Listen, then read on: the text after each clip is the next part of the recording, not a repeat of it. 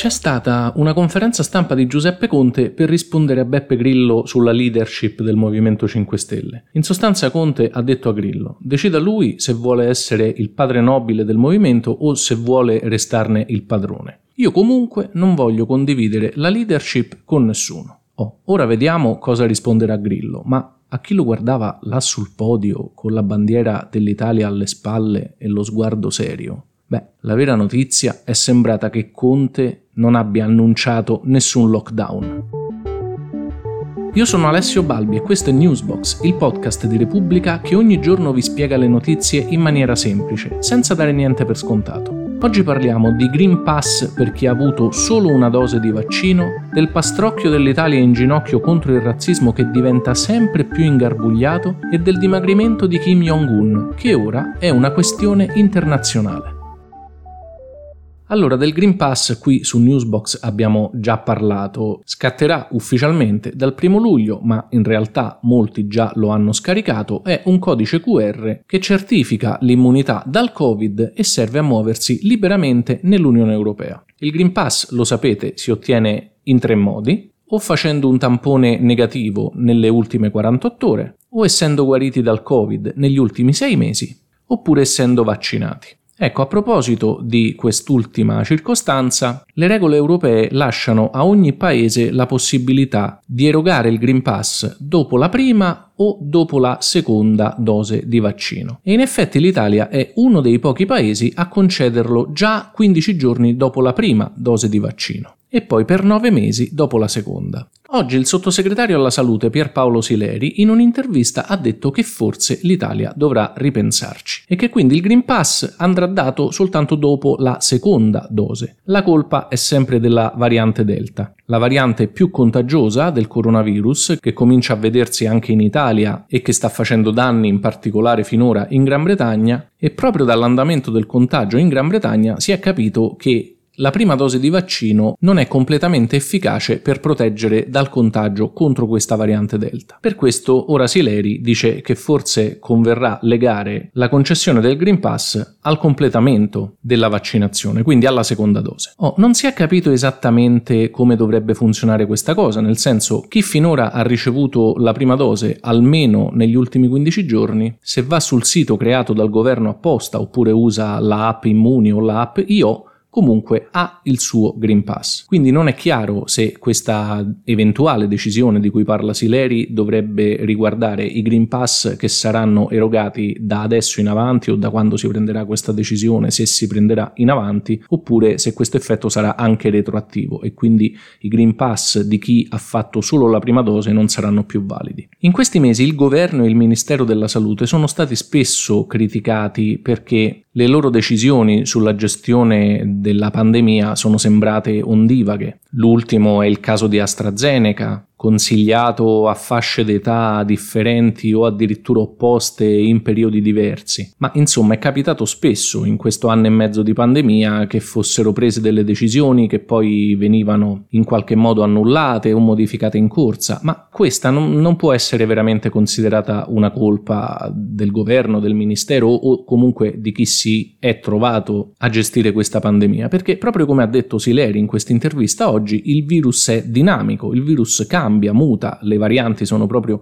una dimostrazione di questa variabilità del virus e quindi anche le decisioni per contrastarlo devono essere necessariamente altrettanto dinamiche e questa è una cosa vera. E però proprio perché il virus è così variabile e dinamico e quindi ci costringe a imparare dagli errori in qualche modo e a cambiare le decisioni in corsa, almeno andrebbero evitate le dichiarazioni che precedono le decisioni, prima ancora che siano state prese o rese ufficiali, come questa di Sileri oggi a proposito del Green Pass dopo la seconda dose, perché va bene decidere e poi eventualmente correggere, ma dichiarando una cosa che ancora non è avvenuta e che magari neanche avverrà e neanche spiegando esattamente come funzionerà, si rischia di aggiungere soltanto confusione a confusione.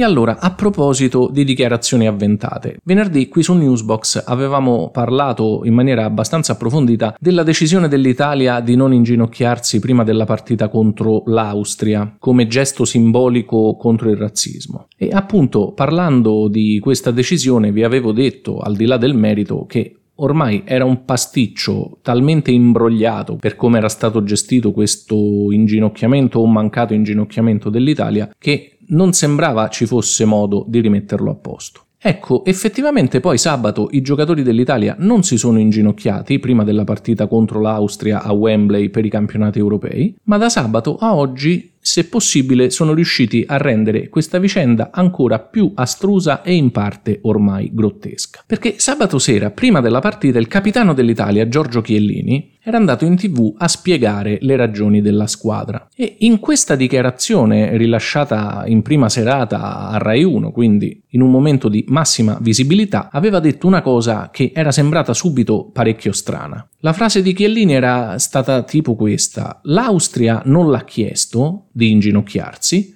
quindi noi non ci inginocchiamo. Ma se un'altra squadra lo chiederà, noi ci inginocchieremo per solidarietà nei loro confronti, cioè non per solidarietà nei confronti della battaglia contro il razzismo, ma per solidarietà nei confronti della squadra eventualmente antirazzista.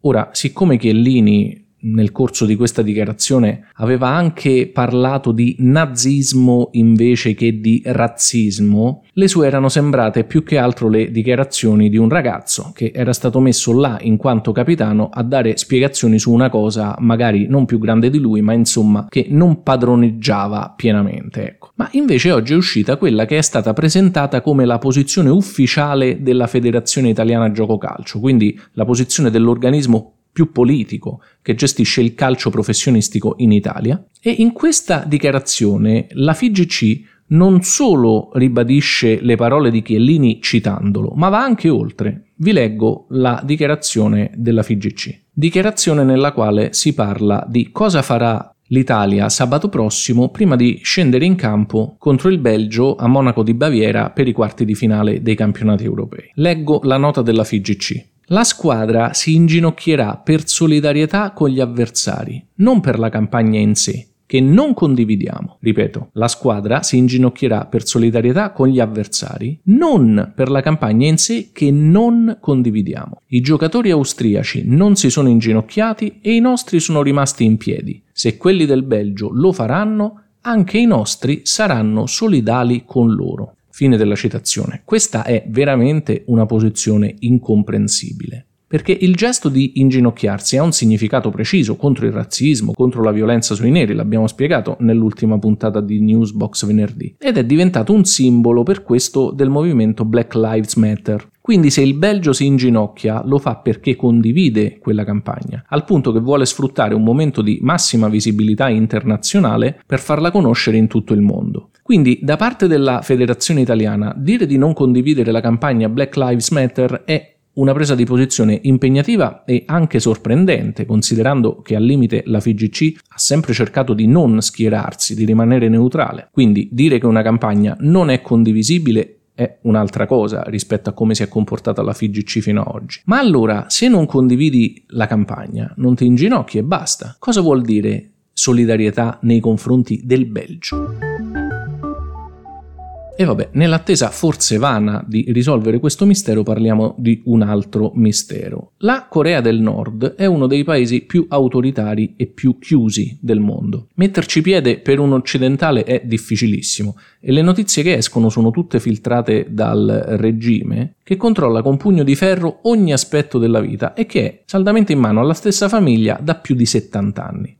Il fondatore della Repubblica Democratica Popolare di Corea, e questo il nome ufficiale della Corea del Nord, era Kim Il-sung, che era il nonno dell'attuale leader del paese che si chiama Kim Jong-un. Quindi le notizie certe su un regime così rigido sono pochissime e ogni tanto si vengono a sapere cose quasi sempre diffuse dai media della Corea del Sud, che è lo Stato confinante che invece dal dopoguerra oggi è cresciuto come un paese occidentale con un regime democratico e un'economia di mercato per dire la Samsung che fa i televisori e gli smartphone più venduti al mondo è sudcoreana. Insomma, dalla Corea del Nord ogni tanto arrivano notizie incredibili, delle quali è difficilissimo verificare la realtà, cose spesso assurde, atroci, tipo militari o ministri uccisi in maniera spettacolare, tipo a colpi di cannone per le scuse più banali, magari per aver sbadigliato in presenza del leader. Oppure arrivano in Occidente spezzoni dei telegiornali nordcoreani che visti da qui magari fanno sorridere perché si vedono questi conduttori che scoppiano in lacrime oppure declamano le lodi di Kim Jong-un.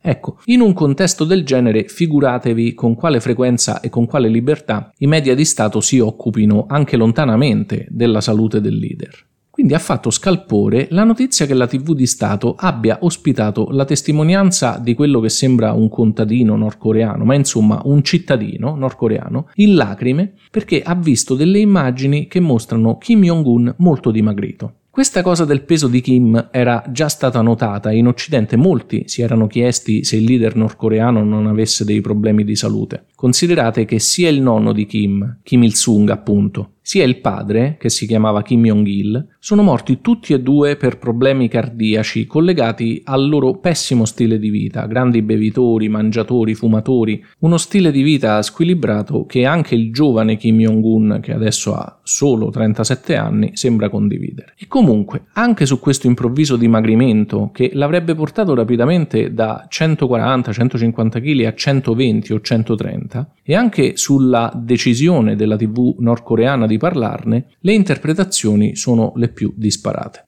Qualcuno pensa che Kim stia molto male e che magari la TV di Stato stia in qualche modo preparando la popolazione a qualche brutta notizia. Ma potrebbe esserci anche una ragione completamente opposta, e cioè la Corea del Nord è uno dei pochi paesi al mondo dove la popolazione ha sofferto letteralmente la fame anche in anni recenti, proprio a causa di questa economia chiusa, arretrata e anche delle sanzioni che i paesi occidentali hanno imposto al regime dopo che ha cominciato a sviluppare armi nucleari. Il Covid ha ulteriormente peggiorato la situazione, tanto che c'è chi teme una vera e propria carestia, come quella che negli anni 90 costò la vita là in Corea del Nord a centinaia di migliaia di persone. E allora il dimagrimento di Kim, rilanciato dalla TV, potrebbe essere solo un tentativo di mostrare un leader davvero vicino alle sofferenze del suo popolo. Sono le 20.15 di lunedì 28 giugno 2021. Prima di andare ricordate di premere il pulsante Segui, così troverete sempre la puntata più recente del podcast nella vostra app. Newsbox esce tutte le sere, dal lunedì al venerdì, è pronto a cena e ottimo anche a colazione. Se avete Alexa potete aggiungere la skill al vostro sommario quotidiano. Per essere avvisati appena esce un nuovo episodio iscrivetevi al canale Telegram t.me slash newsbox e se avete domande cercatemi su Instagram. Sono Alessio Balbi. Ciao e a domani!